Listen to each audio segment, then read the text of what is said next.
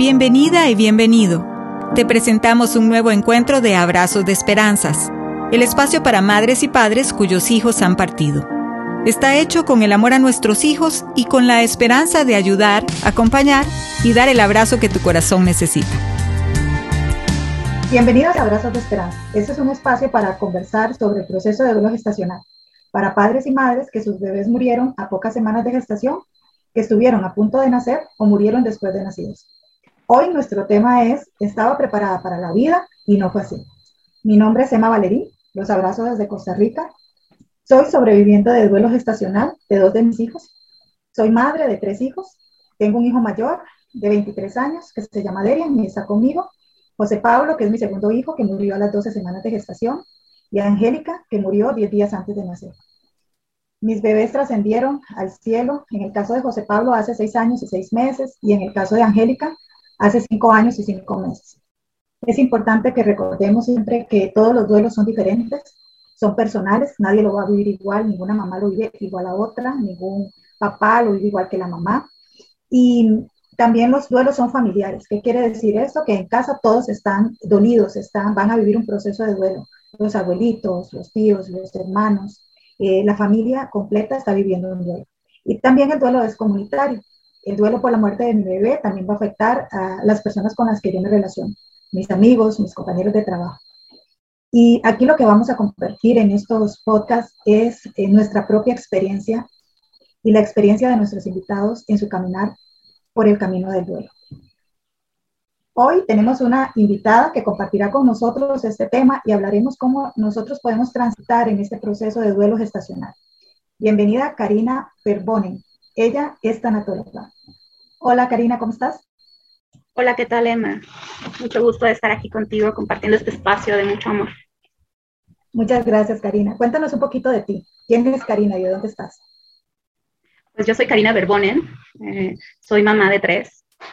Soy mamá de José Luis, de Sergio Tadeo y de Mateo Nicolás. Ellos murieron el 30 de diciembre del 2017 a raíz de un accidente en casa por la inhalación de eh, monóxido de carbono a la edad de 9, 4 y 3 añitos. Em, ellos, ellos son los que me tienen aquí, compartiendo desde el amor lo que, lo que yo les puedo aportar a todos ustedes. Muchas gracias, Karina. ¿Y desde dónde estás? ¿En qué países te encuentras? Yo estoy con ustedes desde México, desde Zacatecas, Zacatecas, México. Muy bien. Cuéntanos cómo llegas al mundo de la tanatología, cómo empiezas a, explorar este mundo. Híjole, es, este, es bastante, bastante largo de contarles, pero eh, yo llego a la tanatología en el 2014 por la muerte de mi padre, curiosamente, en una situación total de enojo. ¿no? Es, es mi primer contacto con la tanatología y desde, desde la muerte de mis hijos, eh, que fue una situación que eh, para la sociedad se vivió como una tragedia, una gran tragedia. Eh, fui apoyada, fui apoyada inmediatamente por una tanatóloga. A los siete días justamente de que sucedió el accidente de donde mueren mis hijos, eh, me contacta la tanatóloga que ya es, este, hasta ese entonces era tanatóloga, consideramos familiar. Entonces me contacta y por las distancias, porque ya no está en la misma ciudad que yo, eh, me hace sugerencias, ¿no? Sugerencias eh, como esos primeros auxilios tanatológicos me fueron brindados a los siete días. Eh, me ayudaron mucho, me, me, dieron muchas recomendaciones y este, ese fue, hasta ahí fue el segundo contacto con la tanatología. Obviamente en mi proceso, en la confusión, en el aturdimiento, en el dolor, pues sentía que nada me, ayudaba, ¿no? Entonces, eh, eh, volviendo a que fue una tragedia para la sociedad, se vivió en tiempos este, eh, finales, a vísperas de, fin de año, entonces este, eso impactó mucho también en la sociedad, obviamente familiar, a nivel familiar también. Y el gobierno de Zacatecas me pone a, pone a disposición a nosotros una terapia, ¿no? y llego con una tanatóloga a los dos, a los dos meses de la partida de, de mis hijos. y comienzo, comienzo, acepto ser acompañada en mi proceso y es así como, como me voy envolviendo más en la tanatología. Eh, llevé em, en la sexta sesión de, la tanatología, eh, me sugiere, me sugiere la, mi misma tanatóloga estudia, este, estudia esta maestría, me propone una maestría en, en tanatología, duelo y sentido de vida y curiosamente la vida tiene sus tiempos y, no son los tiempos de nosotros, ¿no?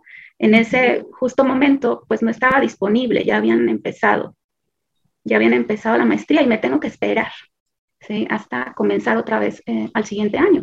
Así que al año y medio de, de la muerte de mis hijos comienzo a estudiar tanatología. Para esto mi proceso había transcurrido con las herramientas que yo tenía y como pude. ¿sí? Yo trate de, transitarlo lo mejor posible. Y fue hasta que yo comienzo a entender la tanatología eh, cuando voy elaborando de manera ordenada mi propio duelo, pero a raíz de, estudiar tanatología. Allí es, allí es mi, mi primer contacto. Ahí fue eh, cómo llego yo aquí, ¿no? Y cuéntanos para los que no conocen el concepto como tal de tanatología, ¿qué es la tanatología? Fíjate que, fíjate que la tanatología es una herramienta de vida, ¿sí? A todos nos asusta un poco la etimología porque eh, muchos pensamos que, se trata del Día de Muertos, ¿no? Y de, estar hablando y reflexionando acerca de la muerte todo el tiempo. Eh, justamente piensan en, los enfermos terminales, ¿no? La, gente que está este, pasando por procesos de, muerte, ¿no? La, tanatología es mucho más, incluso en la tanatología hablamos más de la vida que de la muerte. ¿sí? Este, obviamente, eh, en, en, estos tiempos ya estamos hablando de eh, cómo transitar las pérdidas, ¿sí? Eh, en general, cómo, cómo, esas pérdidas nos someten a un proceso, a un trabajo personal. Y, y, este, y finalmente la tanatología es esa herramienta que te ayuda a transitar ese duelo. ¿Para qué? Para hacerte más adaptativo a la vida, lo mejor, lo más sano posible, que te adaptes a la vida, ¿no? La, sin duda la, la muerte o la pérdida te lleva justo a eso, a quedarte en la tristeza, en el enojo, en, en la amargura, ¿no? Entonces la, la, la, tanatología está ahí para sugerirte que las pérdidas eh, no, no siempre tienen que terminar eh, eh, en eso, en amargura y en tristeza, sino en, en, en encontrar la paz, la felicidad también. Y, eso es finalmente la tanatología, una herramienta de vida. Muy bien, gracias Karina. Karina, en el caso de las madres y padres que hemos experimentado el duelo gestacional, em, voy a hablar por las mamás, ¿verdad? En mi caso, em, nosotras cuando vemos ese positivo, ¿verdad? Cuando, cuando hacemos esa prueba de embarazo, cuando hacemos esa prueba de sangre y ya eh, no sabemos madres en ese instante, para nosotros a partir de ese momento y hasta que nuestro bebé nace, es todo un proceso y nos preparamos para dar vida. ¿verdad? Desde el momento que a mí me dicen eh, esa prueba es positiva, ahí ya mi mente, mi corazón, mi cuerpo empieza todo un proceso de, de crear vida, de ilusionarme por ese nuevo ser que va a venir. Em, y en el caso nuestro, en el caso de aquellas mamás que nuestros hijos murieron en el vientre o a pocos días o meses de nacer, eh, cambia radicalmente ese concepto de vida, ¿verdad? Cambia ese concepto de que somos vehículos de vida y terminamos eh, en el momento en que nos dan esa noticia de que nuestro bebé murió o que ese latido, ese corazoncito ya paró, en ese momento nuestro, nuestra mente sufre una serie de, yo siento que una serie de incongruencias porque yo estaba preparada para, ¿verdad? Muchas de nosotras salimos del, del hospital con los pechos llenos de, de leche, ¿verdad? Y, y hay un montón de eh, hormonas que todavía están trabajando en nosotras aún después de que nuestros hijos ya no están. Entonces hay un cambio físico, hay un cambio emocional, hay un cambio espiritual en nosotras que nos afecta. Como la tanatología o, o el caminar o el transitar por, por, por este proceso de duelo eh, puede en nosotras las madres de bebés influir de esta forma. Ok, fíjate que tratar de entender la razón por, por la cual los bebés no llegan a nacer nos cuesta bastante trabajo. ¿sí? El doctor lo va a tratar de explicar. Con, desde la cabeza, el, eh, el por y, sé que, que, suena bastante terrible, ¿no? Cuando nos dan esa noticia de que eh, el producto no es viable, ¿no? Qué doloroso, ¿sí? Y bueno, pues eh, uno piensa, estamos hablando de mi hijo, ¿no? Eh, no el feto, no el embrión, ¿no? Pero finalmente hay que entender que son palabras médicas y que empieza a doler todo desde ahí, justamente, ¿no? a partir de cuando es tu hijo, de cuando, desde cuando tú lo deseas, ¿no? Este, entender también que, que el corazón tiene otros tiempos eh, y que no entiende ¿no? Esta, esta, esta situación, de repente no, no entendemos esta situación y nos empezamos a llenar de preguntas y por qué, por qué me pasó a mí, por qué yo, por qué ahora, ¿no? Este, eh, nos lleva y nos somete a un proceso, a un proceso, em, a un, un, proceso que es muy claro, ¿sí? Es, eh, la tanatología te, te, guía a través de esto que es, es em, puramente mental, puramente em, de la psique, ¿no? Es, es el duelo, es, es, ese, es, esa, es ese momento en el que te está viniendo todo eso a la cabeza. En cuestión de hormonal, pues eh, el cuerpo es sabio, ¿no? Y se va, se va ajustando eh, con el tiempo, ¿no? Pero la mente es tan poderosa que nos, de repente nos hace malas jugadas. Entonces, tratando, ¿cómo se le hace, no? ¿Cómo, cómo toda esta situación de dolor nos, nos lleva a un proceso, este proceso muy claro que, que inicia con la negación. Y de repente estamos, estamos, este, estamos sujetas a, a esta, a, a, estas ideas de no puede ser, no me la creo, ¿verdad? Y, y aquí yo quiero compartirles los que, lo que nos ayuda ante esa negación, ¿no? Eh, es importante cuando ya estás dentro de este proceso, ya sea eh, eh, anticipadamente o eh, ya con el bebé, eh, ya, ya cuando ya trascendió. ¿sí? Es que cuando estamos en la negación nos ayuda mucho a, hacer, hacernos preguntas. ¿sí? De repente se entiende que estamos en shock y, y, no realizamos todos, todos esos cuestionamientos, ¿no? quizás por vergüenza, pero eh, preguntas como... Em, empezar a preguntarnos cosas, ¿no?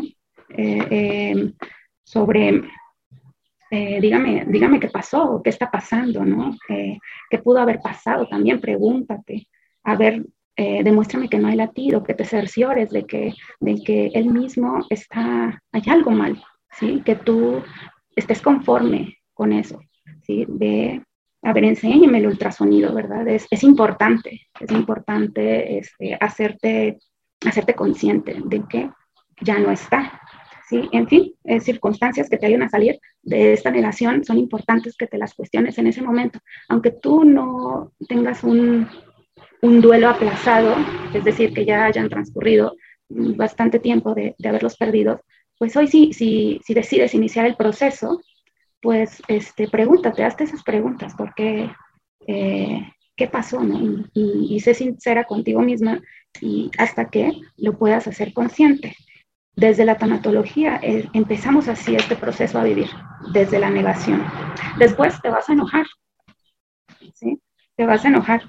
Nos enojamos con quien nos dejemos, ¿sí? Nos enojamos con la vida, con el doctor, ¿sí? Con nuestra pareja, ¿sí? Y eso pues suele ser bastante injusto. Nos enojamos con, con nosotros mismos y entonces entramos en un proceso profundo de tristeza, ¿sí? es lo que, lo que llamamos también depresión. Y, si tenemos creencia, nos enojamos también con, con Dios.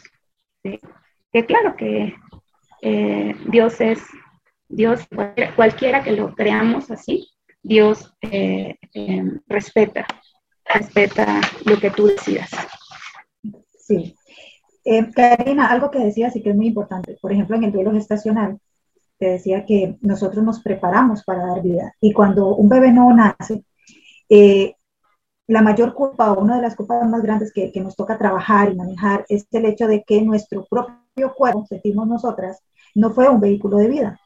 Entonces eh, empezamos con todos esos cuestionamientos de que qué hice mal, qué dejé de hacer, no, no tomé las suficientes, el, el, no sé, el calcio, no, no comí lo suficientemente bien, o me excedí tal vez haciendo ejercicio, o no, no fui a esa consulta médica que tenía que hacer, tuve que haberle hecho un ultrasonido, tuve que haberme dado cuenta de esto antes. Y el hecho de que nuestro cuerpo no, según nosotras, haya participado de alguna forma, porque en el inconsciente nuestro, de alguna forma, cuando empezamos a caminar en el duelo, de alguna forma eh, tuvimos algo que ver, ¿verdad? ¿Por qué? Porque nosotras éramos eh, eh, ese cofre, o somos ese cofre precioso donde esos hijos iban a venir a este mundo. Y te lo digo desde mi propia experiencia, ¿verdad? Yo, yo tuve dos duelos muy diferentes. En el caso de José Pablo, eh, era 12 semanas de gestación, ya habíamos visto el corazoncito, estaba totalmente ilusionada con él.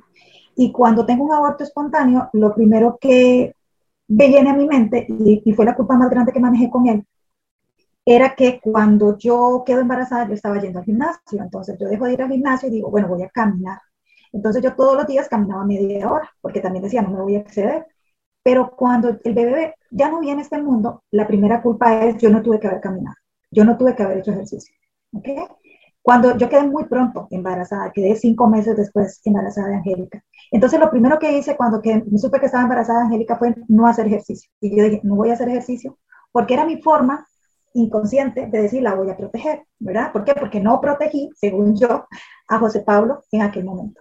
Cuando viene todo mi proceso, que también fue una lucha ¿verdad? emocional y espiritual ahí durante el embarazo, eh, y todo estaba perfectamente bien con ella, eh, íbamos a todas las citas, ultrasonidos, el médico estaba perfecta, superé las primeras etapas de miedo porque cuando un bebé ha muerto antes, eh, yo creo que vamos poniéndonos como límites, ¿verdad? Entonces yo llegué a la semana 12 con Angélica, muerta de miedo, y después ahí como sumando los meses hasta que yo al quinto mes y ya me empecé a ver la barrigota, entonces yo dije, sí, ya, ¿verdad? Yo en mi mente dije, ya mi cuerpo, eh, ella está aquí, eh, ya el bebé, te dicen el bebé.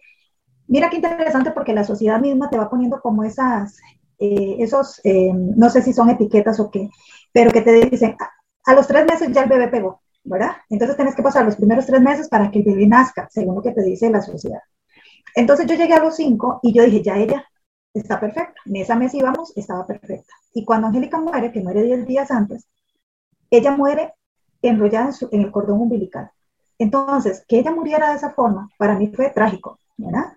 Yo en mi corazón y en mi mente hubiera preferido, si me hubieran puesto a escoger, que sabemos que nunca nos vamos a poner a escoger ese tipo de cosas, que hubiera sido de alguna otra forma, porque el cordón umbilical significaba que era mi cuerpo el que había sido eh, objeto de que se enredara, ¿verdad? Y que yo decía, o sea, yo sentía al principio de mi duelo, cuando estaba caminando en esto, y hasta que empecé a sanar y a entender mi propio proceso, de que no tenía nada que ver, que ella hubiera muerto de la forma que fuera, porque el propósito de ella no era estar en este mundo, pero eso lo descubrí cuando empecé a caminar en el duelo. En aquel momento yo decía, mi cordón la mató. Eh, y tras de eso, eh, cómo influyen las palabras, algo que decías antes, ¿verdad? Eh, cómo aquello que dijo el doctor te quedó grabado en la mente, porque yo recuerdo que lejos de cuando ella muere y llega a visitarme el médico, me dice el médico, eh, ella murió enrollada cinco veces, esto no sucede nunca. Un bebé se enrolla tres veces. Cinco veces, yo es la primera vez que lo veo en mi vida. Entonces, ese cinco veces es la primera vez que sucede. Yo decía, no puede ser que le haya pasado a ella, no puede ser que me esté pasando. O sea, nosotros, nos tenemos, nosotros vamos a hacer esa estadística que es casi improbable y entonces le tocó a ella y entonces nos tocó a nosotros como familia. Entonces, esa culpa que era dentro de las muchas culpas que nos, que nos abaten, ¿verdad? En un proceso de duelo, esa, esas dos culpas que tenían que ver conmigo, que tenían que ver con mi cuerpo, fueron las que a mí en lo personal me costó mucho sanar y también mucho trabajar. Entonces, eh, te lo comento porque tiene que ver mucho con lo que nos estás diciendo, ¿verdad? Y, otra cosa que te quería comentar dentro de lo que dijiste era eh, que nosotros en el duelo gestacional es un duelo muy silencioso, ¿verdad? ¿Por qué? Porque eh, la sociedad eh, no le da, em, siento yo, validez, no le da reconocimiento y nos toca a nosotros como padres y madres darle ese lugar a nuestros hijos en nuestra familia y en nuestra sociedad. ¿Por qué? Porque a nosotros algunas no sabían, por ejemplo, en el caso de José Pablo, mucha gente no supo que yo estuve embarazada, ¿verdad? ¿Por qué? Porque la pancita era muy pequeñita, él era un bebecito muy chiquito. Entonces mucha gente no supo ni siquiera que yo estaba embarazada él se fue. Con Angélica, eh, mucha gente me vio embarazada, pero como la gente no la conoció físicamente, entonces eh, también invalidan el hecho de que el bebé no lo vimos, no lo, o sea, no lo conocimos. Y cuando estás en el duelo, muchas veces sufrimos también de un dolor muy grande porque nos comparan nuestro dolor con el dolor de madres que han perdido hijos grandes, ¿verdad? Entonces dicen, bueno, le dicen muchas cosas, o sea, bueno, no, bueno, es que era un bebé, era mejor que no hubiera nacido, em, la, ¿cómo es que dicen? La naturaleza era sabia, eh, Dios quería un angelito, eh, todo este montón de frases que la gente, yo he aprendido también en mi caminar por el duelo, que no lo hace con intención, pero que profundamente nos lastima, ¿verdad? ¿Por qué? Porque la gente no está acostumbrado a trabajar el duelo. A nadie, a nadie creo yo, casi que a nadie, o tal vez en otras culturas sí, pero en la nuestra cuesta mucho, nos enseñan a trabajar sobre la muerte, a hablarle a nuestros niños de la muerte, a hablar en nuestras familias de la muerte. Y cuando nos toca vivirlo en carne propia y con un ser que es muy amado, ahí es donde nosotros empezamos realmente a entender la muerte. Y cuando trabajas la muerte de tus hijos o trabajas tu duelo, yo creo que lo más hermoso, y voy a, voy a abrir un gran paréntesis ahí entre hermoso, que yo descubrí con la muerte de mis hijos es que ellos me enseñaron a valorar la vida. Eso fue lo que ellos enseñaron a través de su muerte. Ellos me dijeron, mamá, tienes que vivir, mamá, tienes que disfrutar. Pero no lo aprendí en el primer año ni en los primeros meses, porque es todo un caminar, ¿verdad? Que es tal vez como lo que hoy queremos mostrar este, en este podcast. ¿Qué opinas, Karina? Cuéntame cuántos temas, ¿verdad? Cuántos temas eh, a raíz de, de, alguien tan significativo para nosotros. Efectivamente, desde que está gestándose son nuestros hijos. Y para la tanatología es una de las muertes, es uno de los duelos más eh, importantes. ¿No? Si no es el más doloroso para la tanatología, eh, es el segundo más doloroso. El primero es nuestra propia muerte, es muy doloroso perder la vida misma. Y lo más doloroso es perder a un hijo. ¿Por qué? porque se nos viene un cúmulo de emociones eh, que a lo mejor nunca los había sentido y experimentado en, la vida. Entonces, se nos vienen todo, lo experimentamos todo este, en un solo día, en, a veces en un solo momento. ¿No? Y, déjame, este, eh, son, son bastantes, bastantes este, temas los que, los que siempre salen de esto. No es fácil hablar de un tema tan difícil con palabras tan amorosas, ¿no? Pero primero quiero que eh, quienes nos están escuchando, nos van a escuchar, eh, quiero que entendamos que cada quien tenemos un tiempo y que lo traemos marcado, ¿sí? No sabemos cuándo, ¿por qué? Porque está muy escondido, no lo sabemos, pero, pero todos absolutamente tienen un tiempo, ¿sí? El bebé que llega a tu vida con un embarazo mm, para estar en una semana sin o, o, haber nacido y vivir solo unas semanas o un par de meses y, y, y fallece, trae un mensaje muy claro. Y, y no desoigan, no hay que desoír ese mensaje, tú ya Tú ya nos compartiste el mensaje que trajo eh, José Pablo y Angélica a tu vida, ¿sí? Pero justamente ellos vienen con un mensaje claro, ¿sí? Quedarte triste, amargado y enojado con la vida no es el mensaje.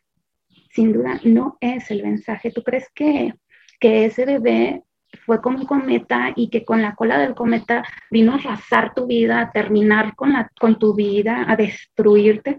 No, no, no, no, no no, este, no vino a eso, vino a iluminarla, a probarte una de las cosas más importantes, eh, que es que eres embarazable y que eres este gran vehículo de vida, eres este gran vehículo de amor, ¿sí? no eres vehículo de muerte, para nada. ¿sí? Este bebé vino a probarte que eres embarazable, después, después vino a probarte que eres fuerte, y que sabe ser mamá, porque ser mamá no significa este, ponerle ropita de esa más bonita y tomarle fotitos y presumirlos con la familia y con los amigos, ¿sí? Ser mamá es algo más grande, ¿sí? Ser mamá es tenerla, eh, tener el don de amar incondicionalmente, ¿sí? Incondicionalmente. Entonces, es, a eso vino, a enseñarnos que somos vehículos de amor, de vida, Allí, allí. Pero justo este, nos quedamos en, eh, en, la tragedia.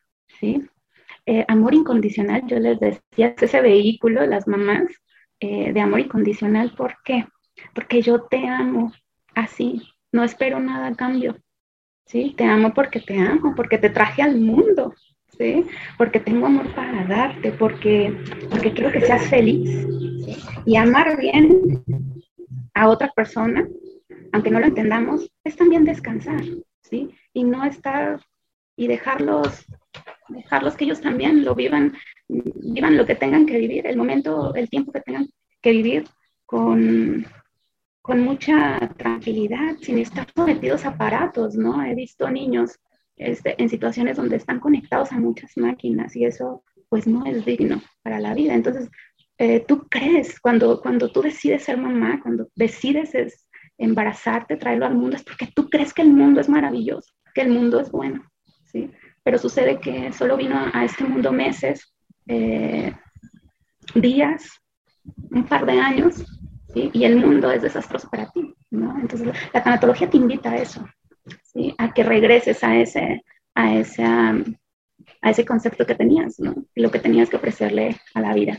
Este, justamente les estaba yo platicando de este proceso, ¿sí? Y estaba yo en el enojo y, y, justo mm, te me adelantas en ese, en ese, en ese comentario de, justamente, sí, sentimos bastante culpa, Emma, ¿sí? Y es parte de, eh, de este otro, otra fase que nos somete el proceso, que es la depresión. Pero allí hay que entender también cuál es, cuál es, eh, qué es la culpa, ¿no? ¿Qué es la culpa? Adelante, Emma.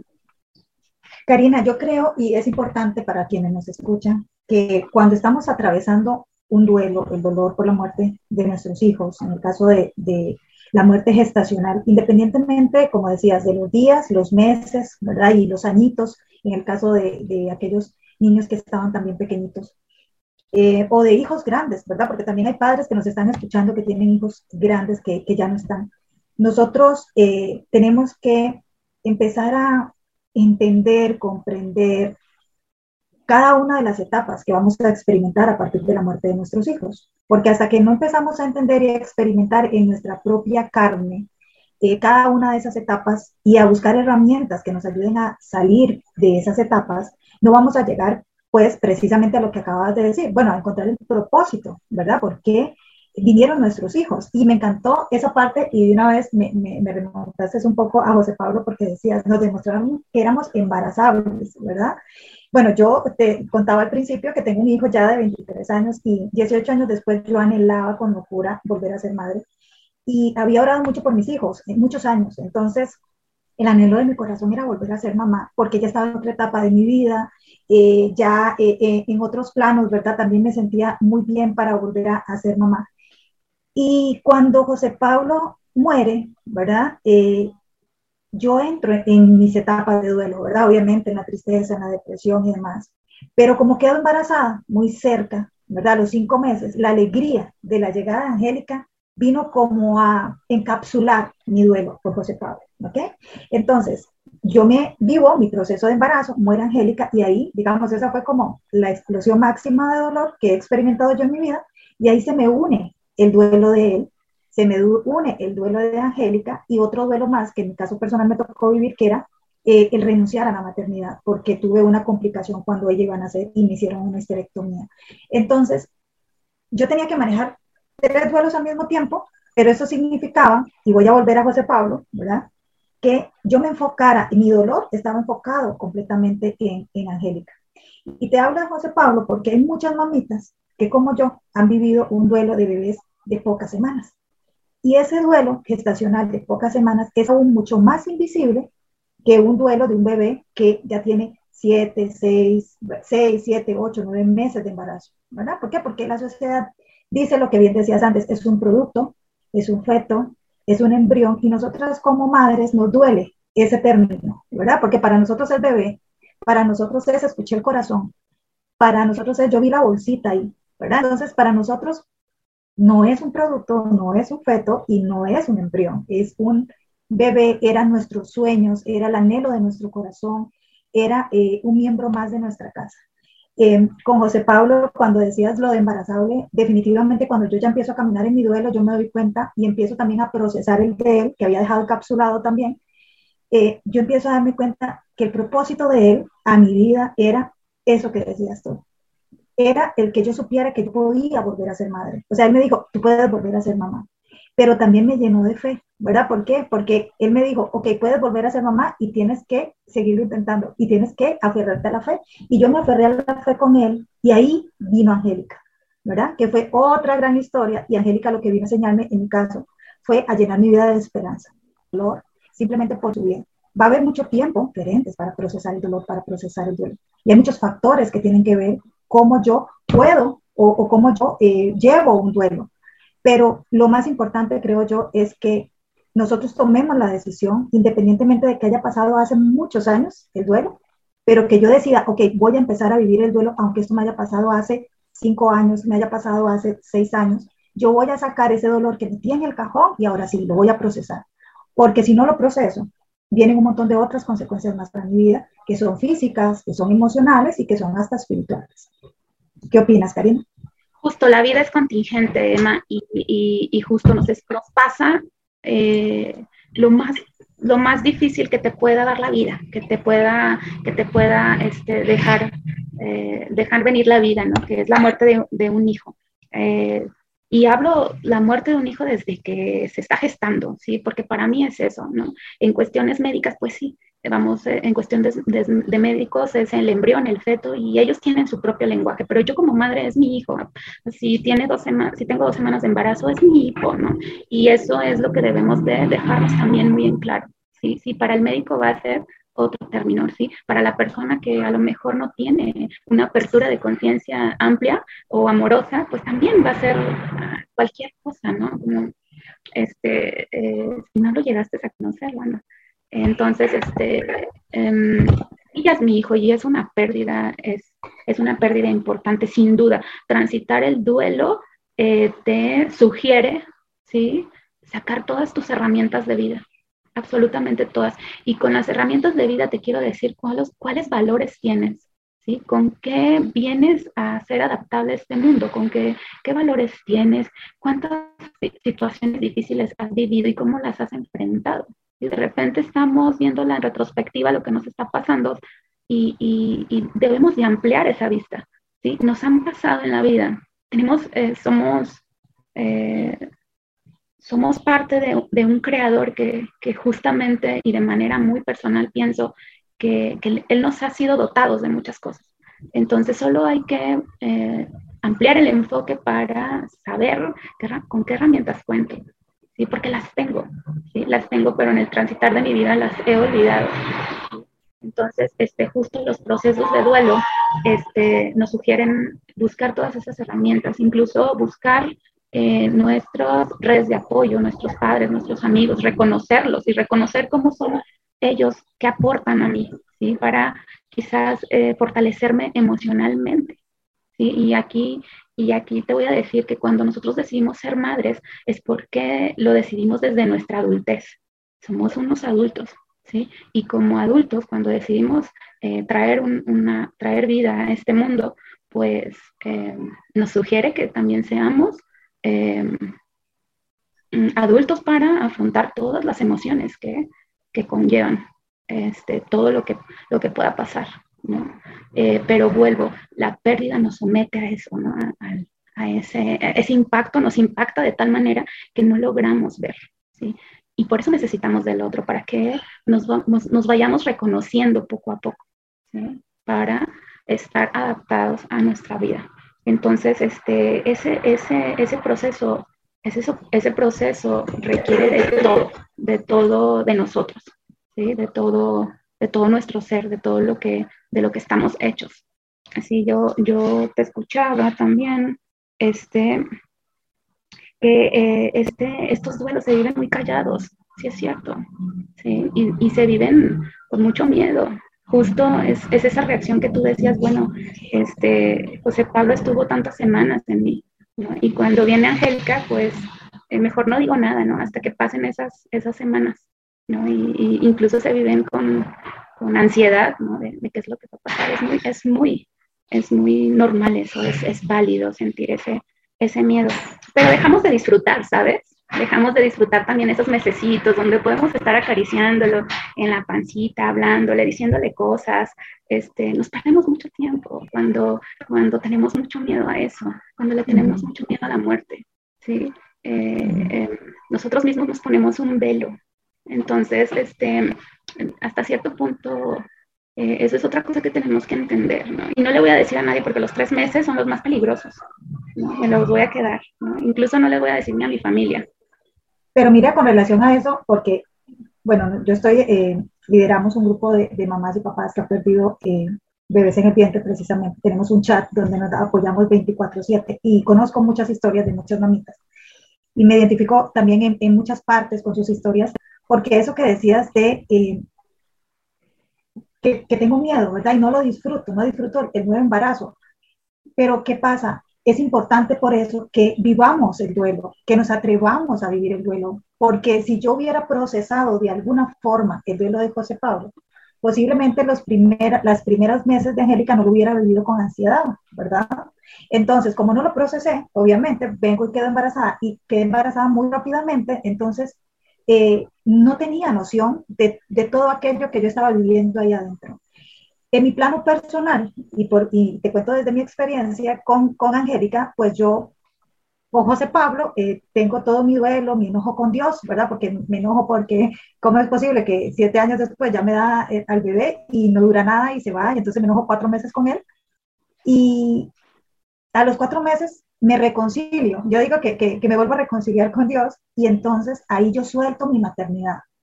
Y yo recuerdo decirle en aquel momento a Dios y decirle, yo sé que tú, si es tu voluntad, yo sé que tú podrías hacerme quedar embarazada así. Y me acuerdo, le chasqué los, los dedos. Le dije, tú me puedes hacer que yo quede embarazada así si es tu voluntad. Y yo creo que en ese momento, espiritualmente, yo solté mi maternidad. Un mes después, ya estaba embarazada de Angélica. Ahora, me toca vivir ese proceso con Angélica. Empiezo a tener eso que tú dices, esa ansiedad, ese temor de que si ella eh, va a nacer, si, si, si todo va a salir bien en el embarazo.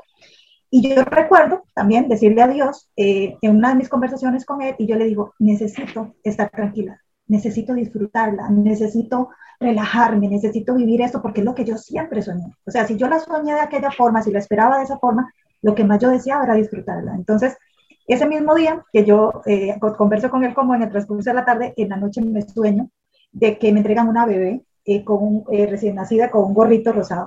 Y para mí eso fue la paz. O sea, a partir de ese momento, yo te digo, yo disfruté cada día de mi embarazo hasta el último momento.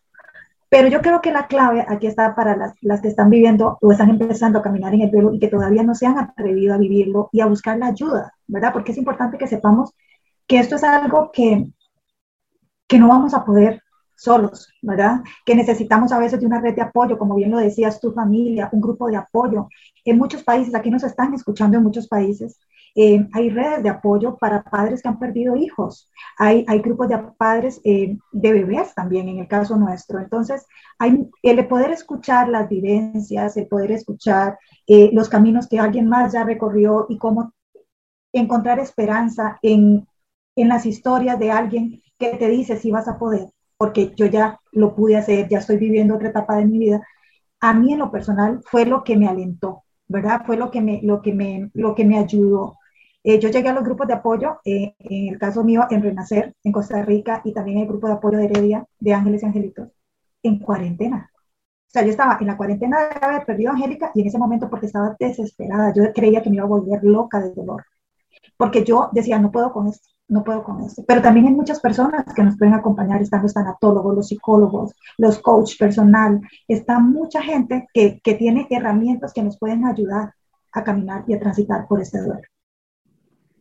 Así es, mira, este, sí, justamente el, proceso va llevándonos desde el enojo y este, igual aportando un poco para los que nos, nos, están escuchando, este, transitar por el enojo es eso, cuestionarte también, y cuestionar a ese creador e incluso decirle, bueno, y si tú me lo diste, ¿por qué, ¿por qué me lo quitaste? ¿no? Hazle todas las preguntas, él es el, es el, es el, gran, el gran padre, y esto es de manera personal, es el gran padre que todo lo soporta y todo lo escucha que es paciente, ¿no? Entonces, en este enojo, cuestionate todo, ¿sí? Cuestionate todo, si estás, si estás eh, animándote por transitar este duelo, este, por vivirlo, eh, cuestionate, ¿no? Este, ¿Qué te ayuda para sacar, el, sacar tu, el, enojo, este, ahora sí que de tu día a día, ¿no? Este, hacer ejercicio, ¿sí? Cuando, cuando lo puedas hacer, cuando el doctor te, te, dé de alta, y esto lo estoy compartiendo para todas aquellas que están empezando ese duelo, ¿sí? El ejercicio es el antidepresivo más natural, ya que en, en, estos momentos traes las hormonas, ya, ya nos habías comentado, Emma, a todo lo que da, ¿no? Traes un montón de medicamentos también pues medicarte de otra manera, pues no te va a traer nada bueno, incluso te va a llevar a la otra fase del proceso, que es la depresión, y te lo va a hacer crónica. Pero la depresión, y es la otra etapa que se vive en el proceso, es una depresión reactiva, ¿sí? es una depresión que tiene su momento y que justamente te ayuda a entender lo que eh, te está pasando, ¿sí? es un momento para este, reflexionar. Es cuando te vuelves hasta cierto punto la, tu peor amiga, todo el día, ¿no? Entonces es, este, es, es, esa etapa que se tiene que transitar de manera, de manera paciente, ¿no? Y, y, no dejarla avanzar, ¿sí? Dormir bien en esta etapa de la depresión, comer bien y no abandonarte es lo mejor que puedes hacer, ¿sí? es lo mejor que puedes hacer. No estar recriminándote, porque el juego, el duelo es un juego de la mente, ¿sí? Y pues al final eh, eh, vas a caer en una, el trabajo del duelo se hace para que esta depresión reactiva no se vuelva crónica. Entonces, eh, ¿cómo, ¿cómo, transito por la depresión? Pues vamos a estos grupos, estos grupos, y hablamos de nuestros hijos, porque eso es lo que queremos, hablar sobre que ellos existieron, ¿sí? que ellos fueron nuestros hijos. Hablar ayuda muchísimo, sana, sana muchísimo. Los grupos eh, de ayuda es, eh, es precisamente eso, son eh, posibilidades para este, ayudarte a transitar por lo que estás pasando. Es un empujoncito cariñoso, ¿sí? Que necesitas para poder salir adelante. ¿sí? Leen, lean, lee un libro y cuando sientes que tú no puedes, pide ayuda, no seamos soberbios, ¿sí? De yo puedo con esto.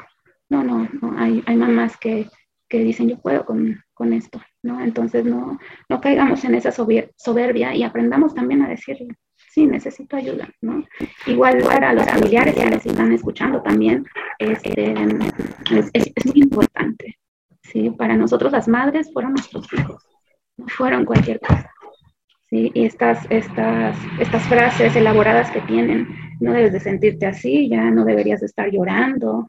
Este, claro, pero tenemos que llorar porque es muy llorable lo que nos, nos pasó, ¿sí? Porque si no lloramos, Emma, el dolor se nos enquista, ¿sí? El, el, el, la tristeza se nos enquista, se queda, ¿sí?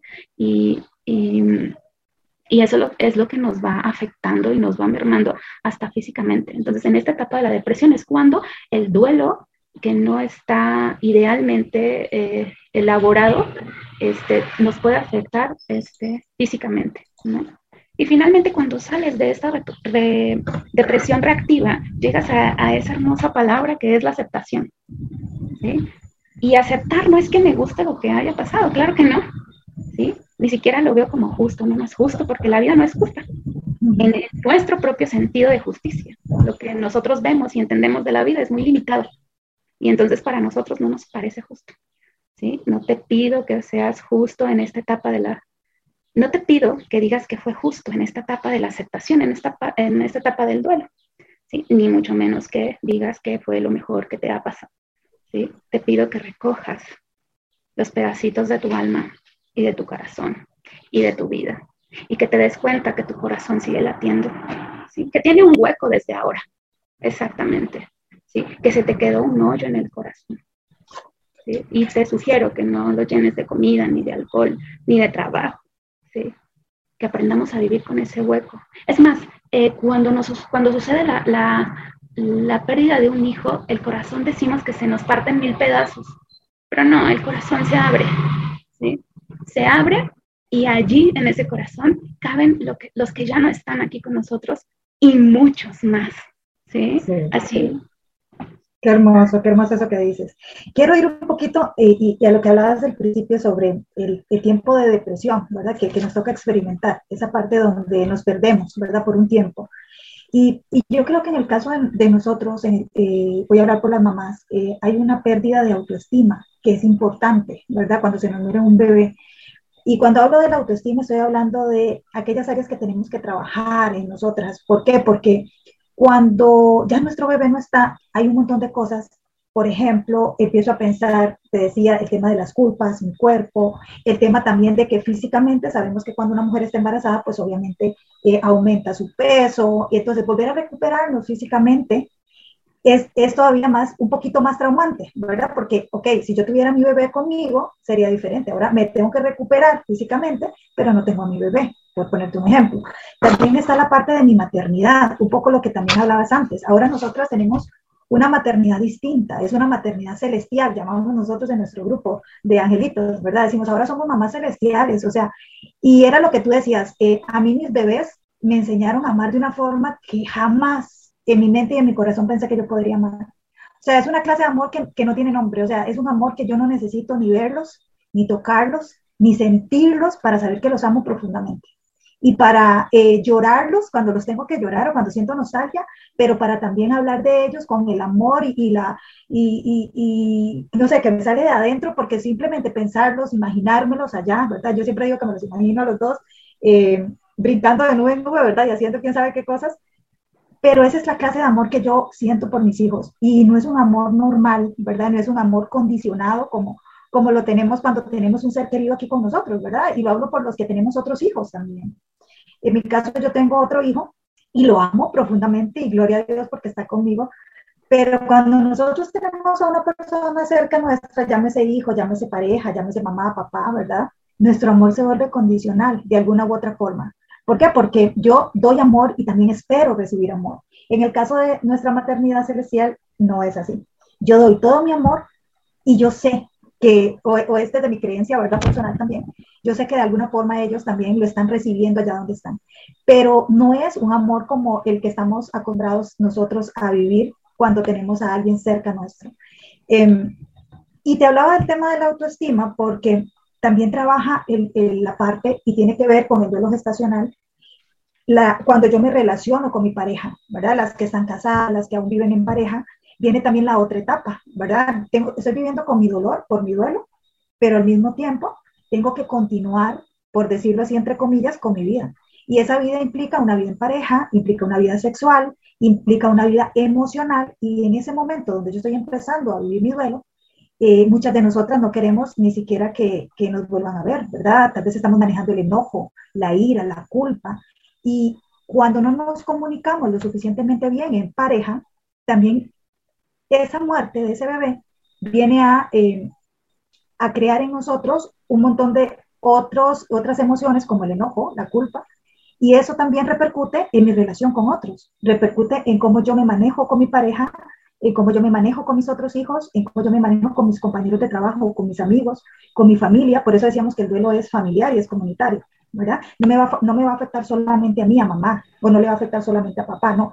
Es que como yo me siento como mamá, yo lo voy a ver reflejado en mis relaciones con los demás. Por eso es la importancia de, número uno, que nos atrevamos a vivir el duelo y a conocerlo, ¿verdad? Porque es importante lo que tú decías, busquemos herramientas, leamos libros, veamos películas, veamos documentales, eh, busquemos ayuda en profesionales, busquemos grupos o redes de apoyo, porque si yo no me informo sobre lo que yo estoy viviendo, ¿cómo yo voy a poder sobrellevarlo? ¿Cómo yo voy a poder, ahora sí, empezar a eh, encontrarle sentido a mi vida, ¿verdad? Porque lo pierdo, ¿verdad? cuando, cuando muere mi bebé, yo pierdo mi sentido de vida. Yo empiezo a ver todo blanco y negro. Ahora, en ese proceso, necesito volver a recuperar el sentido de la vida. Así es, mira, eh, eh, aquí destaco de este comentario que nos acabas de aportar, de esta aportación, tres puntos, ¿verdad? Eh, primero te quiero comentar que desde la tanatología hay tres pilares para transitar un duelo. tres pilares que nos sostienen, ¿sí? En todo el proceso, que es el autocuidado, ¿sí? el perdón y el agradecimiento. ¿sí? Son tres cosas básicas para sostenernos en cualquier etapa de eh, nuestro duelo.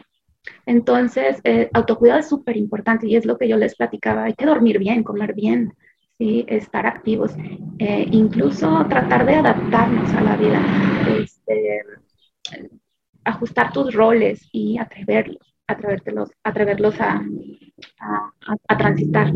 ¿Por qué? Porque hay quienes también están sufriendo la pérdida, justamente como los hijos, ¿verdad? Y los hijos también están sufriendo, ¿sí? porque ven a mamá llorar y ellos se quedan con el sentimiento de, ¿acaso no soy lo suficientemente para que ella pueda ser feliz. ¿sí? Pero en nuestro, en nuestro proceso nos olvidamos de ello. Eh, alguien más que sufre es papá. ¿sí? Y incluso nosotros somos un poquito, un poquito egoístas porque no alcanzamos a ver sufrimiento de ellos. Y ellos también están duelando y les duele mucho porque ellos también eh, se hicieron sus expectativas. En el duelo hay que transitarlo en pareja, ¿sí? Que bien lo decías, comunicarnos, ¿sí? ¿Cómo te estás sintiendo? ¿Cómo lo estás pasando? Pero no, de repente eh, el hombre tiene miedo de llorar porque su rol es el fuerte, ¿sí? Porque si los vemos llorar, ellos, nosotras nos vamos a derrumbar.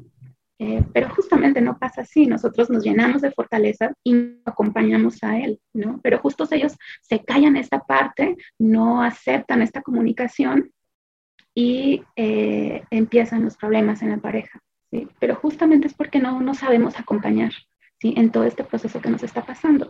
Incluso ni siquiera podemos ver lo que estamos sintiendo, ¿no? Y de repente es que no sé, Es que cómo te sientes, es que no sé, ¿no? Y el otro piensa que, que no le quieres contar, ¿no? ¿no? No le quieres hacer partícipe de tu dolor. Y la, la pareja se va distanciando un poco. Aquí este, nuestras dos distintas maneras de duelar eh, se decía, o en teoría, se, decía que duelábamos en femenino o masculino, ¿no? Este, yo no quiero encasillarlo en un solo, en solo en el género, simplemente le dieron ese nombre, femenino masculino.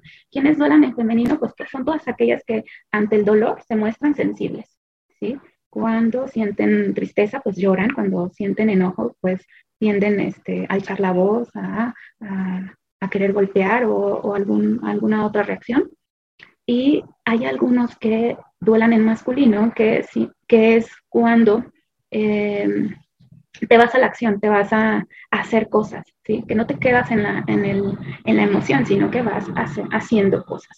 ¿sí? Entonces el hombre normalmente este, bueno, hay, hombres que duelan en femenino, que son este, muy sensibles, y hay otros que eh, por lo general son los que se callan y que se eh, van al, trabajo, se, se, consumen en el trabajo. Entonces, esta, esta parte de no, no poderla vivir entre los dos en esta comunicación, nos vamos callando todo, ¿sí? Nos vamos callando y no, no hablamos de la culpa, ¿sí? Que es un tema tan delicado en, cuando perdemos a un hijo. Y entonces, fíjate que pasa el tiempo y como nunca hablamos en el momento, entonces es como hablamos, nos echamos las culpas, ¿no? Pero es que tú, pero es que yo, pero tú no te cuidaste, pero es que tú no me apoyaste. Y entonces estamos como en un juego de ping-pong, ¿no?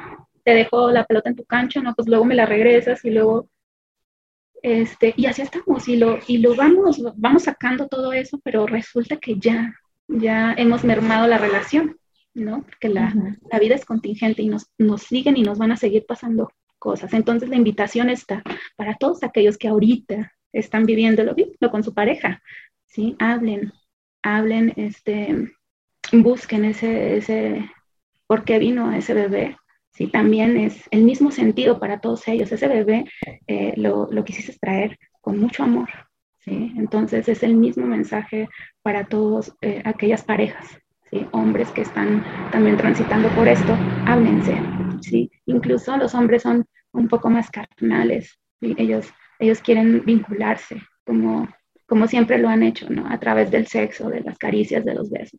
¿sí? Resulta que nosotros, pues no, estas cuestiones hormonales a las que todavía estamos este, sometidas, pues no nos permiten eso. Pero este, justo ahí es hablar ¿no? sobre eh, lo, que, lo que estamos sintiendo. Eso es, este, Emma. Sí, muy bien, muy bien lo dices y muy claro. Y, y, también están las otras mamás, ¿verdad? Porque también, bueno, están las mamás que les toca vivir el duelo sin pareja. Y que entonces al mismo tiempo el bebé murió y eh, hay un rompimiento de la relación en algún momento y les toca afrontar dos duelos, el de la pareja y el del bebé. Entonces, un poco lo que decías al principio, nosotros tenemos que ser conscientes. Yo creo que la clave es ser consciente de que durante nuestra vida estamos viviendo muchos duelos. A través, desde que nacemos empezamos a vivir duelos y de diferentes tipos. Y cuando nos toca el Guinness, de Guinness Record, ¿verdad? Que es la muerte de nuestro hijo o nuestra hija, que es el máximo dolor que hemos experimentado, ahí es donde nosotros eh, eh, caemos como en cuenta de lo que es la muerte o, lo que es la pérdida. Pero cuando nos toca vivir, a las que les ha tocado vivir un duelo sin el apoyo de una pareja, eh, también es importante, ahora sí, que doblen esfuerzos, porque van a doblar esfuerzos porque están batallando con los duelos.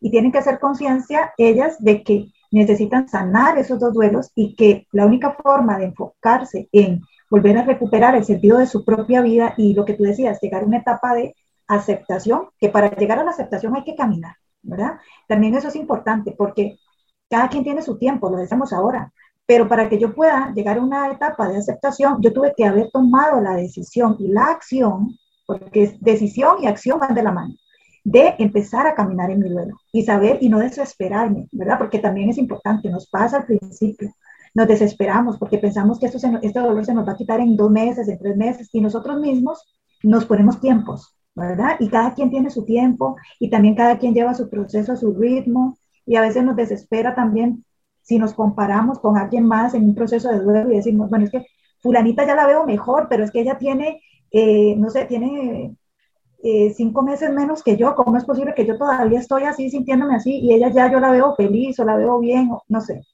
Y tenemos que entender nuevamente que eso es personal, la forma en la que yo reacciono ante mis emociones, la forma en la que yo vivo mis emociones, la forma en la que yo transformo mis emociones tiene que ver mucho con un montón de factores de mi propia vida, ¿verdad? Todas esas herramientas que yo cargo en mi, en mi cajita de herramientas desde que estamos chiquitos.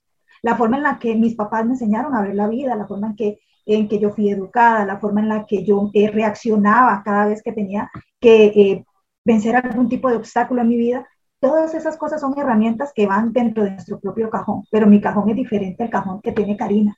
Y yo tengo que entender que Karina va a manejar su dolor, va a manejar su duelo de una forma diferente a la mía. Y cuando yo caigo en ese tipo de conciencia, entonces ahí ya yo puedo trabajar con mi duelo y puedo empezar a caminar y saber que la gran meta, ¿verdad?, que tenemos todos cuando, cuando empezamos a caminar es un día volver a sentir eh, felicidad, lo que llamamos felicidad, ¿verdad?, entre comillas, de nuevo en el corazón porque dentro de las muchas culpas que sentimos en el principio es de cuando me veo riéndome o cuando me veo sintiendo un momentito de felicidad en mi vida, me siento culpable, porque ¿cómo me voy a sentir feliz si se me murió el bebé? Y, y nosotros mismos nos autoflagelamos, ¿verdad? Entonces es importante también saber que está bien que yo me vuelva a, tener eh, una sonrisa, que yo vuelva a relacionarme, que yo vuelva a sentir felicidad, porque era parte o es parte del propósito de nuestros bebés. Lo decías al principio, ellos vinieron con un propósito y el propósito de ninguno de nuestros hijos es venir a ser verdugos. Ellos vienen a ser los maestros de nuestra vida, vienen a enseñarnos una forma distinta de vivir, una forma distinta de ser. Muchas veces nos cambian por completo. O sea, yo creo que hay un antes y un después, siempre. Después de la muerte de nuestros hijos hay un antes y un después. Y el que ese después de nosotros sea positivo, pienso yo, y me atrevo a decir a nivel personal, va a depender de lo que yo quiera eh, de la forma en la que yo quiera honrar la memoria de mis hijos. ¿verdad? Yo quiero, yo quiero que cuando alguien piense en Angélica y en José Pablo, piense en felicidad y piense en esperanza. Eso es lo que yo quiero que la gente sienta cuando escuchan el nombre de mis bebés. Eso es lo que yo quiero transmitir. Eso es tal vez el legado que ellos dejaron en mí para que yo lo pueda transmitir a otros papás, a otras mamás que están empezando a caminar mi duelo. Porque así como hay muchos que están escuchando esto por primera vez, que están empezando, que, que tal vez tienen días, tal vez tienen meses, o tal vez están en años y hasta ahorita se atreven a caminar en el duelo y piensan que el camino está así como muy oscuro. Yo siempre me imaginaba al principio como un túnel, ¿verdad? Que uno entra como en un túnel oscuro, oscuro y frío, frío, frío. Y allá, cuando empiezas a caminar, ves una luz muy pequeñita, pero conforme vas caminando, vas viendo que esa luz se va haciendo más grande, más grande. Y detrás de ese túnel hay un, hay un gran jardín, hay, una, hay un gran eh, día soleado esperándonos, pero vamos a tener primero que pasar por ese lugar sombrío, oscuro y frío para poder luego disfrutar eh, de esos momentos eh, que llamamos felicidad, ¿verdad? En la vida, que sí van a volver a venir, que al principio creemos que no, porque lo creemos, creemos que no, pero sí, sí van a volver a venir y van a volver a aparecer. Karina, te quería, también me gustaría que abordáramos un tema que es muy importante y, que lo he escuchado desde la experiencia de otros papitos y otras mamitas que han vivido el duelo gestacional. Y es, eh, nosotros llamamos a ese momento, a esa etapa donde nos dan la noticia de que nuestros hijos murieron, la llamamos impacto, ¿verdad? Sabemos que es el momento donde ahí se nos rompe el corazón y es el momento donde llega la noticia que ninguno de nosotros quería escuchar. No hay latido, el bebé murió. Pero también hay otro tipo de impacto que han vivido algunas de las mamitas, que es lo que nosotros llamamos en el duelo gestacional un duelo anticipado. ¿Qué es un duelo anticipado? Bueno, que durante el embarazo el médico te dice, este bebé o no puede sobrevivir en el, en el vientre, puede morir en el transcurso del embarazo, o el bebé va a nacer y va a morir. Desde la tanatología, ¿cómo podríamos nosotros empezar a sanar ese primer impacto que hubo o, o si hay alguna mamita que, que, está viviendo eso, cómo se podría gestionar? Invitar, invitar a la fe, Emma, a tu vida. ¿sí? Invitarla para entender que justo lo que decíamos hace rato, eh, entender que, que, tenemos un destino, ¿sí? Que justo traemos esa marquita, pero no lo, no lo reconocemos. Y entendemos eh, eh, invitar a la fe y no al miedo, ¿sí? Eh, porque el miedo nos hace perdernos de muchas cosas, ¿sí? La fe y la, la, fe, la fe y el miedo son como esas dos cuñadas que no se llevan bien, ¿no? Entonces, este, si, si entra la cuñada, este, pues sale la otra, y si se va la otra, entra la otra, ¿no? Entonces es como, si entra la fe, si, si entra el miedo, la fe se va, ¿sí? Sale por la ventana, ¿sí? Entonces, invitar a la fe, ¿sí? A tu casa, a tu templo, ¿sí? Para que salga el miedo, ¿sí? Para que puedas vivir lo que tengas que vivir, ¿sí? Esto, esto no es una situación por resolver. Eh, cuando te dan este diagnóstico tan, triste, eh, tan doloroso, eh, no es una situación que tengamos que resolver, es una experiencia que tenemos que vivir y nos olvidamos de eso. ¿Por qué? Porque el miedo, dejamos meter el miedo a nuestro templo, a nuestra casa, a nuestro vientre. ¿sí? Quien debe de entrar es la fe. ¿sí? Y desde ahí vivirlo, ¿sí? desde ahí disfrutarlo el tiempo que va a estar. ¿sí? Incluso podemos preparar algo, ¿sí? podemos preparar algo para ese día tan especial. Y hoy hay muchos fotógrafos que hacen sesiones ¿sí? Es algo divino, es algo que se queda para siempre. Son fotos muy respetuosas, son fotos eh, que, te dejan y que te llenan en el alma. Entonces, es, ese tiempo, ese duelo anticipado, eh, eh, se vive, pero vívelo con mucha fe, sin miedos. ¿Para qué? Para que puedas disfrutar lo disfrutable, ¿sí? Ante, ante ese dolor. Y para prepararte, que es ¿Cómo, te quieres sentir cuando ese día llegue? ¿Sí? Si nos vamos a anticipar, anticipémonos para, para tomar actitud ante la vida. ¿Cómo lo voy a, cómo lo quiero vivir?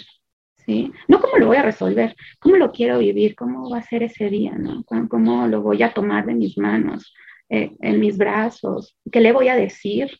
Eh, ¿Cómo lo voy a acariciar? Llenémonos de todo eso, ¿sí? Llenemos porque tenemos toda una vida, Emma, para entender ¿sí? a qué vinieron, porque fue nada más un día. ¿sí? Tenemos toda una vida, pero tenemos solo ese instante para disfrutarlos. Qué hermoso es eso, eso que dices. Y, y yo he escuchado muchos testimonios, como te decía, de mamitas, donde sus bebitos han estado por días y algunas un poquito más de meses, tal vez, en, eh, en cuidados médicos, ¿verdad? Ya bebé nació, está ahí luchando y algunas experiencias que ellas nos han contado es que hasta que ellas hablan con su bebé, ¿verdad? Y, y, se lo entregan a Dios y les hablan al bebé y les dicen que ya se pueden ir. Es como un permiso, siento yo, ¿verdad? Que es como ese permiso de que ellos puedan trascender de nuevo a los brazos de papá. E, en ese momento el bebé muere. Y, he escuchado, ¿verdad? Mamás que me dicen, bueno, lo dije en el momento porque ya no quería ver más a mi bebé sufriendo, o lo dije en aquel momento porque sentí que lo tenía que decir, aunque no lo estaba sintiendo realmente, porque nosotros como seres humanos obviamente estamos eh, apegados a lo material, al cuerpo, a la persona, y obviamente no queremos que, que, dejar de ver a nuestro bebé. Pero cuando ellas han hecho este paso, ¿verdad? Que es tan trascendental para estos bebés, las experiencias que me han contado es, en ese momento el bebé muere, ¿verdad? Y ya ahora sí viene la etapa o el proceso de duelo. ¿Qué, qué opinas sobre eso, Karina? Sin duda, hace rato te platicaba que estamos muy limitados para entender todas esas cosas, ¿no? Para entender eh, la vida celestial, si, le, si tiene que tener un, un, nombre, ¿no? Esa, esa vida perfecta. Estamos limitados ante eso y eso nos causa un sufrimiento, ¿sí? Justo, justo es, es, mágico, justo es el milagro de la vida misma, ¿no? El, el milagro inicia cuando estás embarazada, cuando estás recién, eh, eh, ya el embrión ya está en ti, ¿sí? Ahí está el milagro, ¿sí? Y el milagro también está ahí, en el despedirse, ¿sí? En, en esta, en este momento mágico.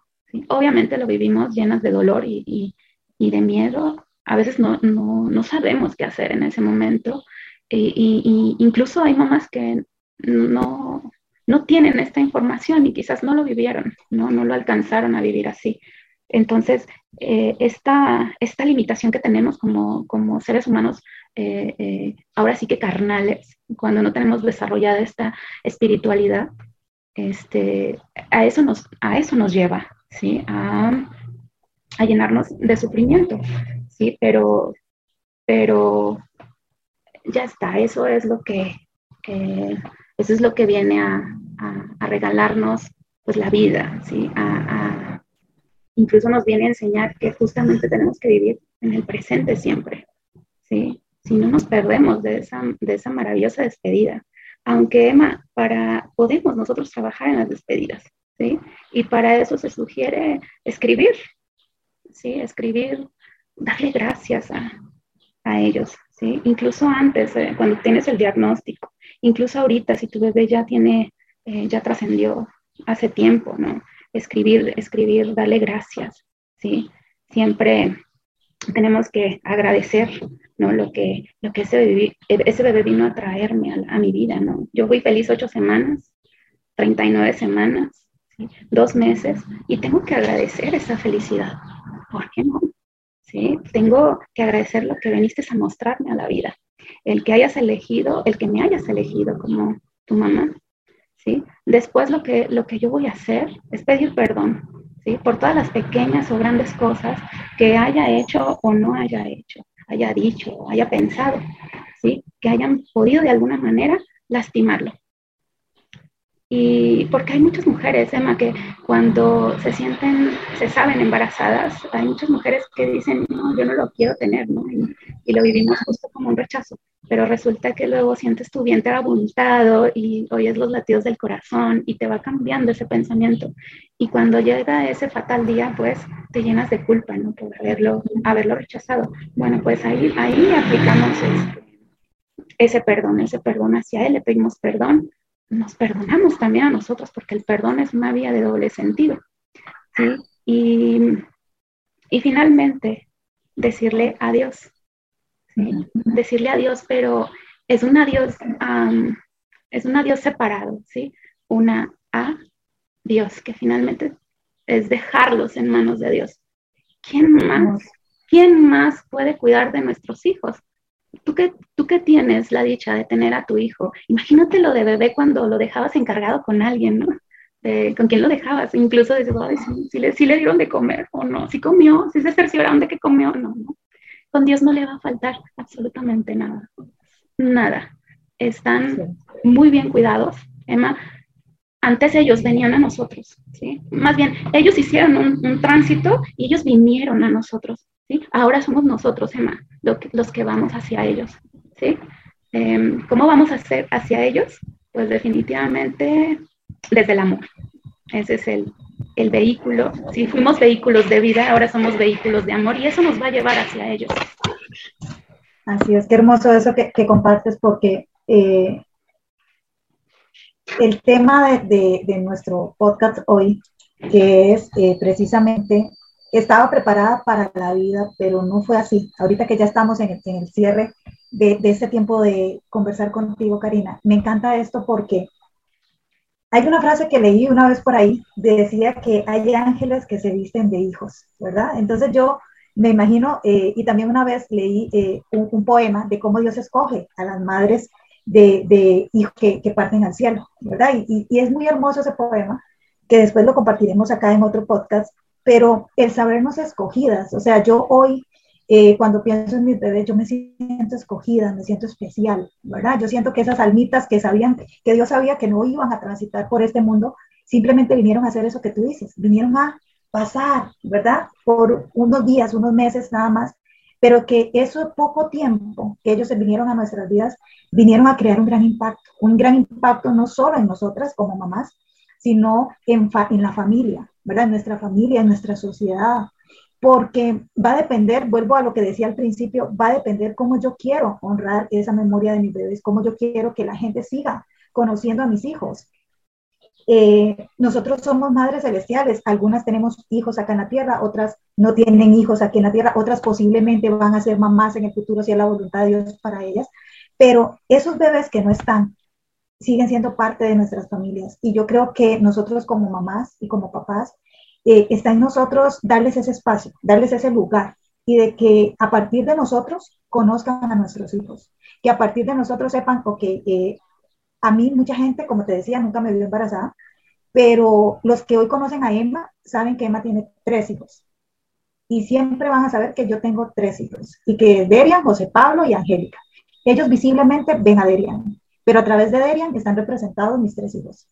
Entonces, ese transitar o ese, esa esperanza que tenemos eh, a nivel emocional y a nivel, a nivel espiritual de saber que algún día los vamos a ver, yo creo que es una de las esperanzas que más alberga mi corazón. O sea, yo, yo solo pensar en que algún día los voy a ver, ¿verdad? En el caso de Angélica, tuve la bendición de verla físicamente cuando nació.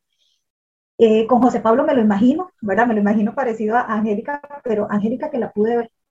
Y tú decías algo que, que es muy lindo y muy importante cuando tenemos esa oportunidad, que nos cuesta mucho cuando nos dan una noticia como tu hijo va a morir o una noticia como tu hijo murió, porque como estamos en ese impacto, de nosotros no pensamos muchas cosas, ¿verdad? Es como si nos bajaran, un, digo yo, como un enchufe y se nos va la electricidad, porque tal vez en ese momento yo no pude eh, tomarle fotografías, por ponerte un ejemplo, o esas fotografías que tomamos cuando nuestros bebés estaban muertos, es el tesoro de nuestras vidas.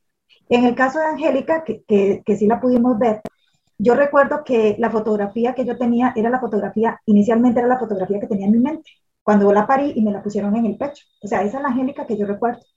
Pero cuando empiezo a caminar en mi proceso de duelo, en mi impacto, yo, el papá de ella tomó una foto en una posición como muy incómoda, porque como que la sostuvo y era como un selfie, pero yo me imagino que era en su dolor y en su desasosiego, o sea, la foto no se veía ella del todo bien, ¿verdad? Entonces, cuando yo empiezo a caminar en el proceso de duelo a los días, en los primeros meses, yo sufría porque la foto no se veía bien la cara de ella. Y yo decía, conforme yo envejezca, mira mi pensamiento, se me va a olvidar su cara, no la voy a recordar. Y mi sufrimiento mayor era, no me voy a acordar de ella. Durante cinco meses de mi duelo, los primeros cinco meses, el papá tuvo sus razones, no las comparto, pero las tuvo, y él decidió no decirme. Él sabía, yo lloraba amargamente porque yo no tenía una foto donde le viera su carita. Y a los cinco meses decide decirme que él tomó más fotos, más fotos de ella cerca, o sea, en otras posiciones, ¿verdad? Y entonces yo, en mi enojo, porque estamos en esa, en eh, montaña rusa, ¿verdad?, de emociones, le reclamo que por qué nunca me lo dijo. O sea, si él sabía que yo lloraba por eso todos los días de mi vida. Y entonces él me dice que como ella murió eh, con el cordón umbilical, obviamente su carita se empezó a poner morada, ¿verdad? Porque le faltó oxígeno. Y entonces la foto, pues en realidad sí no es una foto bonita porque su carita está morada. Pero esa fue la explicación que él me dio, como diciendo, la niña no se veía bien, pensé que te podía hacer daño. Entonces eh, yo me molesto y le digo, ¿cómo se te ocurre? O sea, es mi hija. O sea, lo más que yo anhelaba, y, y, gracias a Dios porque tomó esas fotos, era tener el recuerdo y saber cómo era ella, porque esas fotos para siempre van a ser mi tesoro, para siempre van a ser mi recuerdo.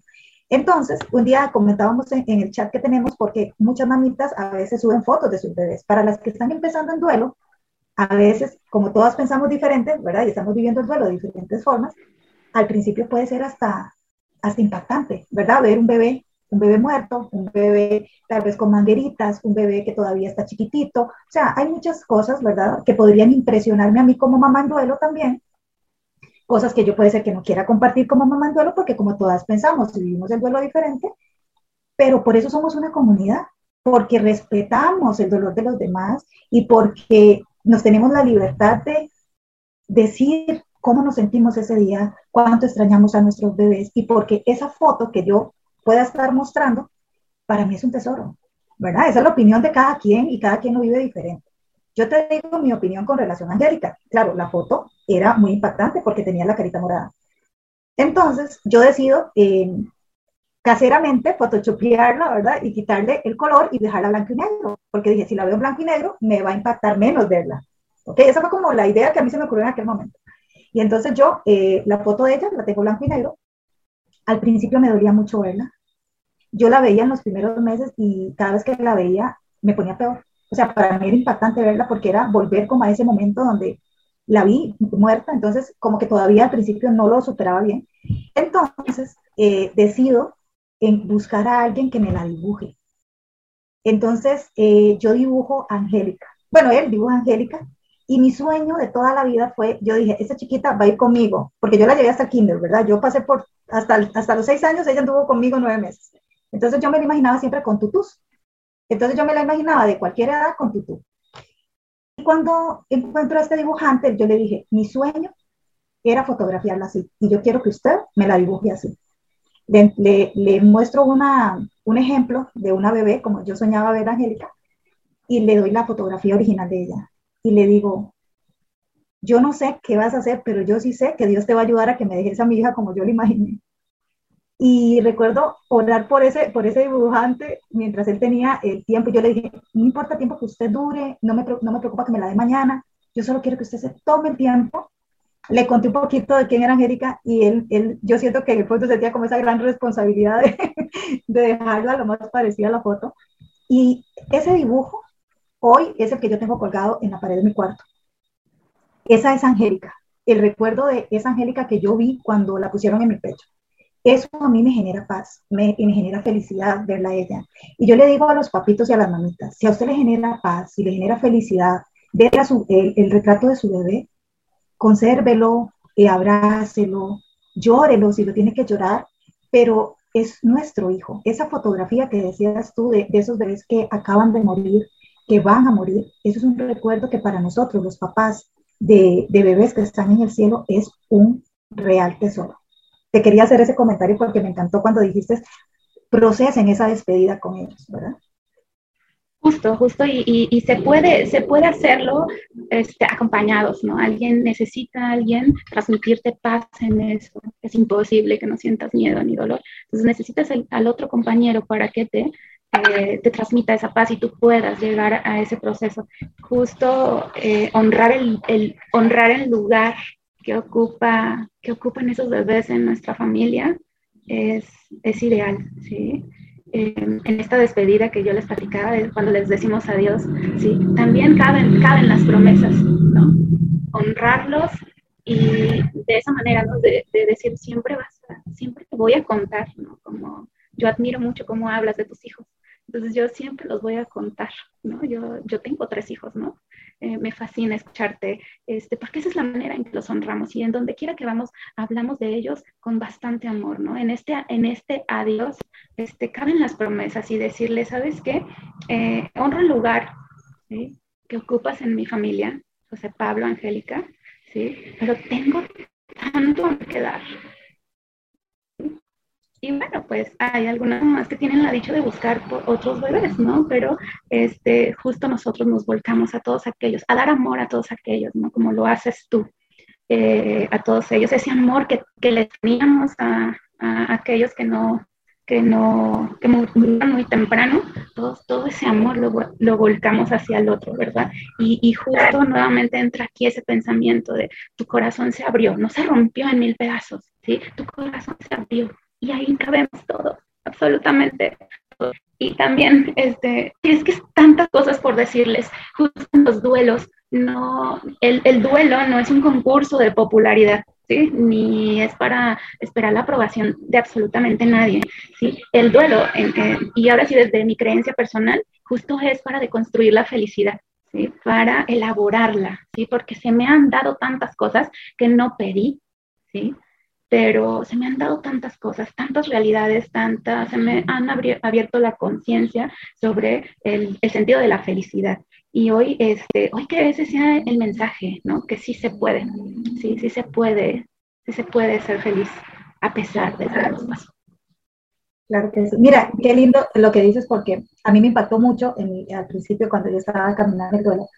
que leí una frase eh, que contaba la anécdota Facundo Cabral. Eh, no sé si la has escuchado esta frase que le dijo la madre Teresa. A Facundo Cabral se le murió la esposa y la hija en un accidente aéreo el mismo día. Entonces, esta frase dice, le dice la madre Teresa a Facundo Cabral, caramba, ahora sí que estás en problemas. ¿Dónde vas a poner el amor que te va a sobrar? Le dijo la madre Teresa a Facundo Cabral y lo llevó a Calcuta a bañar leprosos y lo salvó. Cuando yo leí eso, yo me pregunté a mí misma lo que estás diciendo. ¿Dónde vas a poner todo el amor que tenías guardado para Angélica, todo el amor que tenías guardado para José Pablo? Y en mi transitar eh, y como experiencia mía personal, Dios me llevó a otras, a otros, a otros, a repartir ese amor de diferentes formas, ¿verdad? Ya, ya mi hijo está grandísimo, eh, tiene 23 años, ya eh, biológicamente me iba a volver a ser mamá. Yo les decía, al principio yo decía, bueno, yo hubiera sido Sara, ¿verdad? Yo a los 90 hubiera seguido intentando volver a quedar embarazada, porque esa era mi, esa era mi fe, esa era mi creencia, ¿verdad? Y, llega el punto donde biológicamente eh, yo ya no podía hacerlo y también descubrí en mi, en mi, duelo por mi matriz, porque también tuve que elaborar un duelo, tal vez también tuve que llevar una aceptación, también tuve culpa, ¿verdad? Y, y hacer todo el duelo completo a ese otro duelo me llevó a entender que desde mi espiritualidad, yo lo veo así, había un propósito en que yo no tuviera más hijos. Había un propósito en que yo no volviera a ser mamá. Porque yo sé que muchas de las cosas que hoy en mi vida yo puedo hacer y, y, y, disfruto hacer, yo no las podría hacer si yo fuera mamá. Si Angélica y José Pablo estuvieran en este planeta, mi vida giraría en torno a ellos nada más. Entonces, ahora ese dolor que he tenido que atravesar, que he tenido que vivir, que he tenido que llorar, ha sufrido una transformación. Y yo creo que es el caminar la clave de que podamos encontrar un proceso de transformación en nuestra vida. Porque aquí tal vez ya eh, para terminar y tal vez mi mensaje, y, te dejo cerrar a ti, eh, el mensaje final es, ok, yo tenía un, un plan de vida, yo, yo había eh, pensado que mis hijos iban a estar conmigo, que los iba a ver crecer, que los iba a llevar al kinder, a la escuela, que los iba a ver casarse, que iba a ser abuela. O sea, todo eso yo lo imaginé en nueve meses. Es increíble ver todo lo que usted puede soñar en solo nueve meses, ¿verdad? En mi caso con Angélica y en las poquitas semanas que estuve con, con José Pablo. Pero yo la llevé a ella, te digo, hasta el kinder. O sea, yo hasta los seis años viví con ella nueve meses. Entonces, todo eso que yo imaginé, eso era mi plan de vida. Pero como tú lo dices, todos tenemos un, día y una hora, y ellos tenían su día y su hora. Y cuando llega ese día y esa hora, a mí todos mis planes, todos mis anhelos se derrumbaron. Y ahora me tocaba a mí agarrar todo lo que quedaba de mí, lo que, lo que había quedado en ese momento, y empezar a reconstruirme, empezar a sanarme, empezar a buscar herramientas, empezar a caminar en el duelo para hoy poder estar aquí nosotras conversando y llevando un mensaje de esperanza a ese montón de papitos y mamitas que nos están escuchando. Me gustaría, Karina, que me digas cuál es tu mensaje de esperanza hoy para todos esos papitos que nos escuchan. en su duelo.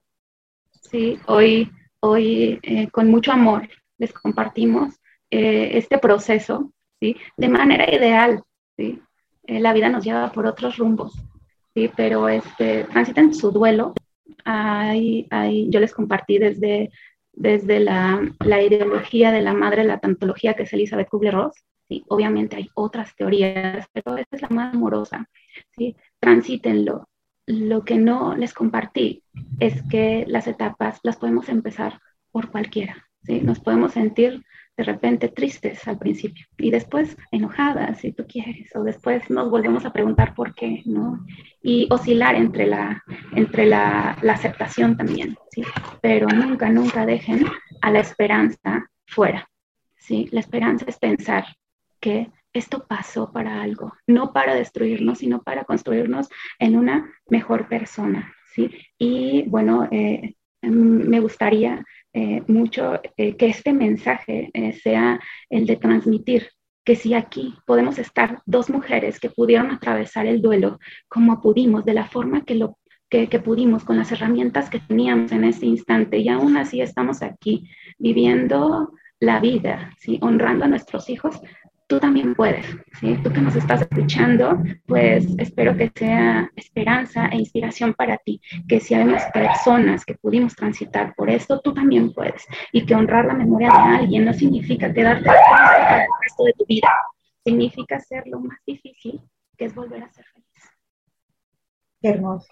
Te agradezco, Karina, enormemente que hayas compartido este tiempo conmigo, con nosotros, y agradecerles a todas esas personas que nos han escuchado y reiterarles, como siempre, nuestro abrazo desde Costa Rica y desde México para todos ustedes, a donde quiera que estén, y repartirles esperanza. Eso es lo que queremos. Que un abrazo de esperanza llegue siempre a ustedes. Muchas gracias, Emma, por la confianza y por este honor tan grande de acompañarte en el inicio de este grande y amoroso proyecto. Enhorabuena, Emma, y gracias a, Juan a José Pablo y Angélica por iluminarlos la vida. Un cálido abrazo para ti, mamita, que nos estás escuchando. Gracias.